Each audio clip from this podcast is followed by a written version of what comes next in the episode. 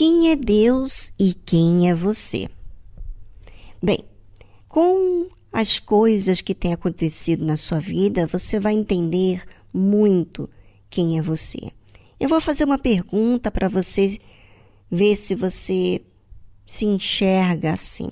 Será que você é aquele tipo de pessoa que depende da aceitação alheia, que faz tudo para agradar terceiros, para que se inclua dentro de um grupo, de um determinado grupo, ou de uma igreja, ou para que você se sinta melhor com você mesma? Pois é, eu estou falando sobre isso porque tem muitas pessoas que até falam de si próprio com o ar de que, que conhece a Deus, que tem comunhão com Deus. Mas elas falam na verdade, para serem aceitas pelas pessoas, por terceiros. Jesus disse o seguinte: Se eu testifico de mim mesmo, o meu testemunho não é verdadeiro. Ele não está falando de algo por acaso. Inclusive, no livro de Deuteronômio fala sobre isso, na lei mosaica, que não permitia que um homem testemunhasse a favor de si mesmo. Mas por que isso? Na verdade, é que muitas pessoas elas se garantem que estão bem, que são de Deus, que estão na fé, que foi Deus que trouxe ela para aquele lugar. Elas testificam delas mesmas, mas na verdade são apenas palavras que dizem sobre elas mesmas mas as suas obras não dizem. Então Jesus está falando: se eu testifico de mim mesmo, o meu testemunho não é verdadeiro. Primeiro, ele falou que o juízo dele é justo porque ele não busca a sua própria vontade, mas fazer a vontade do Pai. Agora ele diz que se ele testifica dele mesmo, o seu testemunho não é verdadeiro. Porque tudo que ele fazia é para o Pai, era para fazer a vontade do Pai. Se ele fizesse por ele mesmo, se ele desse testemunho por ele mesmo, ele estaria realmente dizendo o seguinte: não é meu Pai que dá testemunho, sou eu que dou testemunho de mim. E Jesus continua dizendo assim: Há outro que testifica de mim, e sei que o testemunho que ele dá de mim é verdadeiro. Ou seja, ele Assim como você e eu, nós não podemos testificar de nós mesmos pela nossa própria opinião. Nós temos que testificar daquilo que vemos em Deus fazendo na nossa vida. E ele diz assim: Vós mandastes mensageiros a João, e ele deu testemunho da verdade. Veja, João foi enviado por Deus desde o seu nascimento, desde o ventre da sua mãe, ele já foi escolhido para preparar o caminho de Deus, o caminho do Senhor Jesus. E ele testemunhava de Jesus. Jesus fala, ele deu testemunho da verdade. Ele fez exatamente o que o Pai lhe havia mandado. E Jesus diz assim: Eu, porém, não recebo testemunho de homem, mas digo isto para que vos salveis. Ou seja, Jesus, ele não se afirma por causa das pessoas. Olha que lindo isso. E ele, não sente convicto, seguro por causa do que as pessoas falam. E ele fala isso para que as pessoas sejam salvas, para que elas não se sintam seguras porque elas afirmaram alguma coisa, mas porque Deus a revelou. Sabe, talvez você é tão inseguro, ouvinte, tão dependente de terceiros, tão fraco, sabe? E tem buscado por muitos anos ser aprovado de repente por um pastor, por uma esposa de pastor, por algo que você faz, E na verdade, quando a gente está olhando para a nossa, a nossa vontade e não para a vontade de Deus, nós não ficamos apreensivos, preocupados. Nós fazemos a nossa parte diante de Deus e Ele vai fazer a parte dele. E eu só tenho que esperar a parte dele. Mas o que acontece com as pessoas inseguras é que elas testemunham a seu favor através, às vezes, até das suas obras. Elas fazem as, as obras, mas para receber a glória, para alcançar benefícios ou uma boa reputação, ou ser testificado por terceiro que é uma boa obreira, que é uma boa pessoa, que ela é de Deus, e, etc. Quem tem que testificar é Deus. Bem, vamos falar mais a respeito disso, mas depois dessa trilha musical. Enquanto isso, pense sobre você.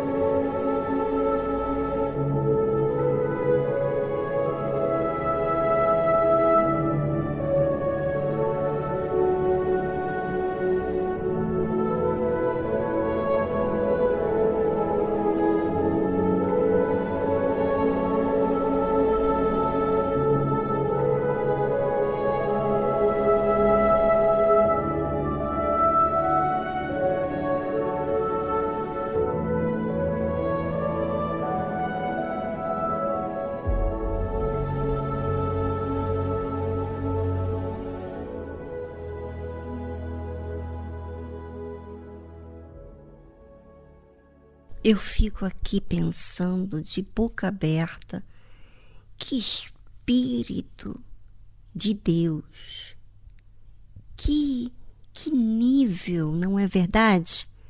Ele não depende das pessoas aceitarem quem ele é.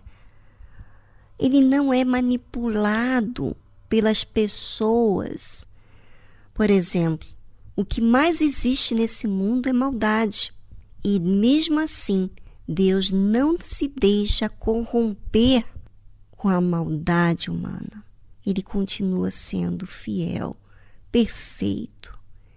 Ele continua sendo um exemplo. Para mim, Deus está sempre dando testemunho para mim. A sua palavra testemunha para mim de quem ele é, o trato dele para comigo, o trato dele para com as pessoas, a chance, a oportunidade, a paciência, a misericórdia que ele tem dado às pessoas. Todos nós falhamos, erramos, pecamos. E quantas vezes Deus insiste na gente? Pois é, esse é o nível dele. E eu olho para o Senhor Jesus como meu, o meu, a minha referência, o meu exemplo, como eu tenho que ser. Eu não preciso ficar procurando aprovação alheia para que eu me encaixe com aquelas pessoas, com aquele grupo de pessoas. Eu simplesmente preciso que Deus aceite a minha oferta. Mas Talvez eu não sei como ofertar de maneira adequada, como ele merece. Então, não tem problema. Eu quero aprender, que ele me ensine. E por isso que eu medito, leio a sua palavra, para que eu alcance entender, ter os seus mesmos pensamentos em mim. Então, o Senhor Jesus foi um exemplo disso. Ele não procurava ser aceito pelas pessoas. Ele teve o objetivo de fazer a vontade do Pai e dar testemunho do Pai, ser o referencial para todos nós. E realmente, ele cumpriu o seu objetivo. E ele disse assim: Ele era a candeia que ardia e iluminava. Ele está falando aqui de João Batista. E vós quisestes alegrar-vos por um pouco de tempo com a sua luz. É, ele iluminava porque ele era dirigido pelo próprio Deus. E por isso ele iluminava. E as pessoas que ouviam João Batista testemunhar do Senhor Jesus se alegrava com um pouco de tempo com a sua luz, com a luz de João Batista. E a quantas pessoas estão me ouvindo aqui agora e elas se alegram com a palavra, com a mensagem, porque na verdade, na verdade, você alcança essa paz não é porque eu tenho poder para isso, mas porque Deus trabalha em mim. Se eu ficasse preocupado com os ouvintes primeiro, mais do que a Deus, você não teria paz, porque eu ia estar insegura.